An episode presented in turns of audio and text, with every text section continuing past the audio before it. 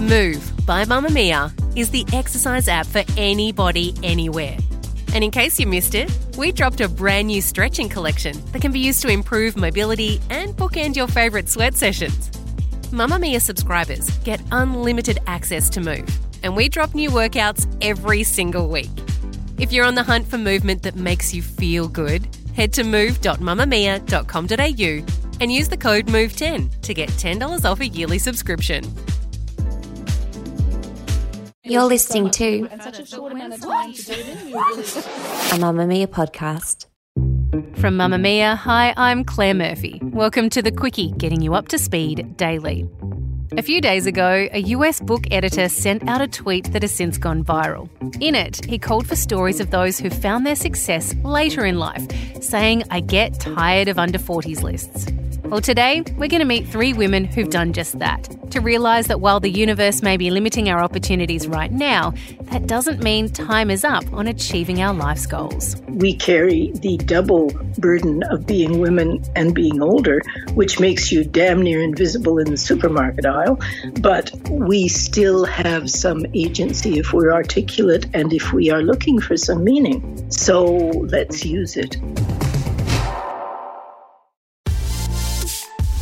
Mamamia subscribers, you've been asking and we've been listening. Now you can get all of your exclusive subscriber audio on Apple Podcasts. That includes everything from bonus episodes of your favourite pods to exclusive segments to all of our audio series. To link your Mamamia subscription to Apple Podcasts, open the Mamamia Out Loud page in your Apple Podcasts app and follow the prompts or head to help.mamamia.com.au.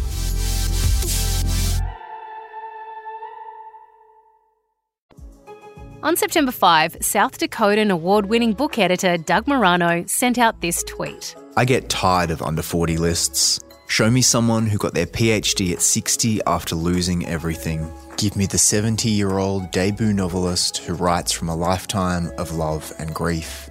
Give me calloused hands and tender hearts. The stories that this tweet uncovered showed that while an emphasis is still put on the education and career paths of younger generations, there is a contingent of older people who aren't happy to stop learning at 40 and who certainly don't think their careers are set in stone before they hit 30.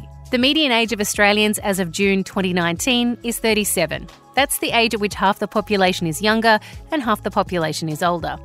Back in 1999, that age was 35, so as the years pass, our population is steadily growing older. It does vary state to state, with Tasmania boasting the highest median age of 42, up from 36 in 1999, and the Northern Territory has the youngest, at 33. Like most developed countries around the world, lower fertility rates and a longer life expectancy is leading to an ageing population. Over the last two decades alone, the number of people in Australia aged 85 years and over has increased by a whopping 117%. That has led to a slower growth in the working population, or those aged 15 to 64, and that's because of the number of people we now have in the over 65 retirement bracket. The median age for Australian workers is 39, but the median age for Australian university students is just shy of 27. It's no wonder we still put a lot of focus on those young people who are just starting out their careers, getting the education they require to move themselves into the workforce. But the pressure for those young Aussies to achieve something before they turn 30 or 40 is really big. They're shown a world where workers, especially women, find their career opportunities getting slimmer the older they get. And for some, finding work after 50 is near impossible. But what about those who do a career change in their 40s and 50s? Today, we're going to shift the focus and look at three women who are throwing the stats out the window and choosing to ignore all the social pressures of achieving everything in life before you hit 40. Like Maria Georgiou, who gave up her 18 year teaching career to strike out as an interior designer at age 40. It was actually something that I wanted to do for a while, but wasn't quite sure what I wanted to do.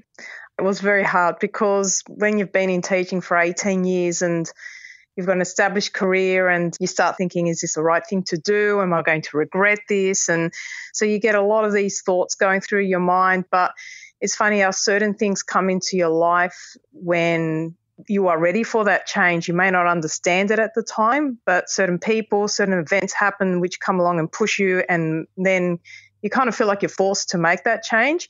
And once you make that change, you then think, why didn't I do this earlier?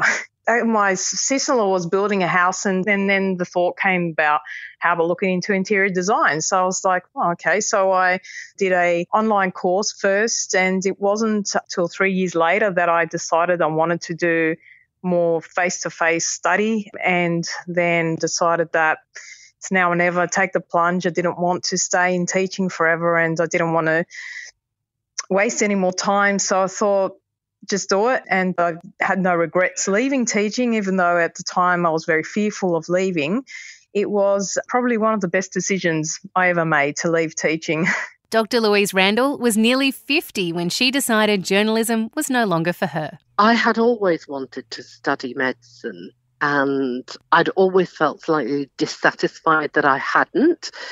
And in 2011, I was working as the ABC's New South Wales editor, which means I was in charge of the news operation for all of New South Wales. And we had a helicopter crash, which very unfortunately killed three of my colleagues.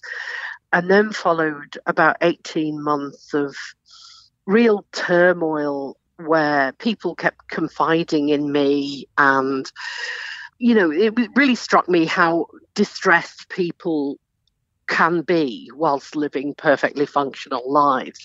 And i became extremely interested in mental health in particular. And i thought you know what do i really really want to do? And i kept going back to medicine. I really, really want to study medicine. And I kept think, thinking to myself, you are absolutely crazy. And then I thought, do you know what? I'm never going to be quite happy in life if I don't go to university to study medicine. So I thought, oh, hang it all, I'll just give it a go. I didn't earn at all for five years. I was in the privileged position of having a partner who would support me.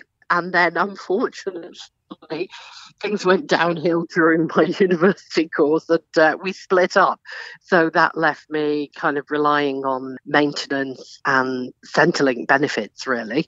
It was incredibly tough. I was also the parent of a primary school age child but at least I wasn't working shift work, so I could do my university in the day and then parent at night. How did it feel going back to university as a mature age student? I remember the first time I went to university, and everybody used to kind of look a bit at the mature age students, and we're talking, you know, they were they might have been 26 to our 18 years old, and oh, they're a mature age student. So I had had that feeling in mind, and I was going back at the age of 50, but actually, the level of maturity of the the cohort meant that they just really accepted me and seemed very grateful to have me there because I brought a, a certain different flavour to, to the course, my knowledge of the outside world. Do you feel like you could have done the study better as a student the first time around in your 20s or in your late teens, even? Or do you feel like you handled it better with all that knowledge of the outside world this time around? That's a really interesting question. I mean, obviously, when you're in your early 20s, your brain is going full power and you're at the top of your mental game, so to speak. I certainly had a problem with rote learning, and medicine's full of rote learning. And I just found that I was getting really frustrated because information that would have just slipped into my brain and stayed there when I was a youngster no longer did that. And I would have to go back again and again and again. However, the upside of going to study medicine as an old person is that you've got a huge amount of knowledge that you acquire over the years about how people work, about how systems work, about what's expected of you as a professional. So, whereas there were some negatives, there were a lot of positives in there. How about winning your first major literary prize after you retire? That's exactly what Vicki Laveau-Harvie did. After years working as a translator in Canada and France, she moved to Sydney to become a university lecturer, and despite retiring, continued to teach ethics to primary school aged children before picking up a pen and writing a book about her family's struggle with her mother's mental health issues. I, I was in my 70s.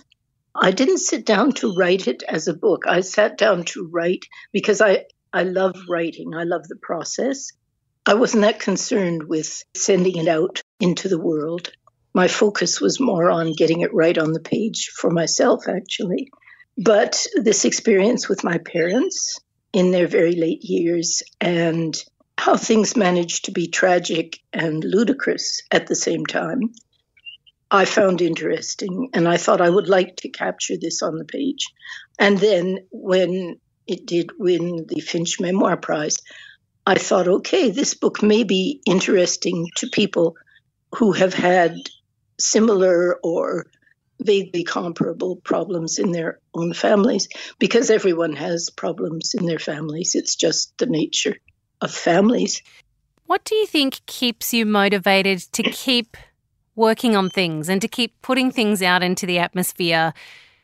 A lot of people hit retirement age and they say, okay, now's my time to put my feet up, maybe go traveling, but not worry too much about writing a novel or teaching primary school children. What is it, do you think, about you that keeps you contributing in that way? What I want to do and what makes things interesting for me is finding some kind of meaning in them. And I think that's what everybody is looking for in all various ways. Children always are. They're always asking you, what does that mean? And what is that? And I think if you are an adult and you keep asking yourself those questions, you're probably doing the right thing with your human potential. That's my belief. So, if you hit 40 and you think that the past two decades of your working life haven't satisfied you, despite the ladders you may have climbed or the progress you may have made, there's no telling how far you can go if you decide to up stumps and retrain or turn that hobby into a career. Will it always be easy? Probably not. Will you have to weigh up whether you can afford it financially? Absolutely. But is it too late? Well, let's ask the ladies. I think as long as you wake up and you're conscious in the morning, it's not too late to do anything. We are so lucky, people my age now.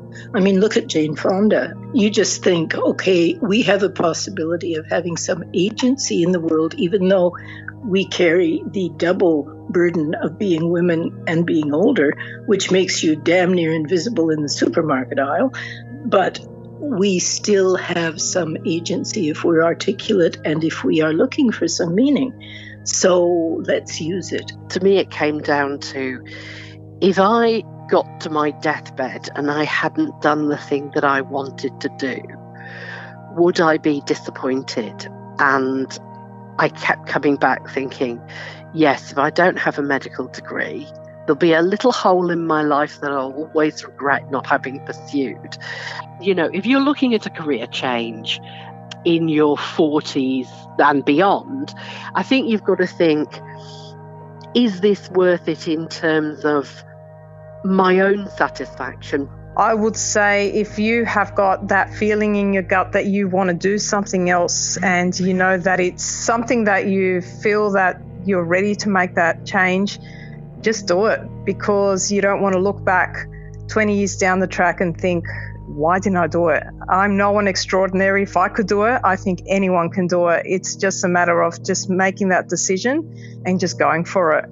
If you liked today's episode of The Quicky or any others, we'd love to hear about it. Rate and review us in your podcast app, and we'll check out all the feedback you give. This episode was produced by Melanie Tait with audio production by Jacob Round. Mamamia acknowledges the traditional owners of the land we have recorded this podcast on, the Gadigal people of the Eora Nation. We pay our respects to their elders, past and present, and extend that respect to all Aboriginal and Torres Strait Islander cultures.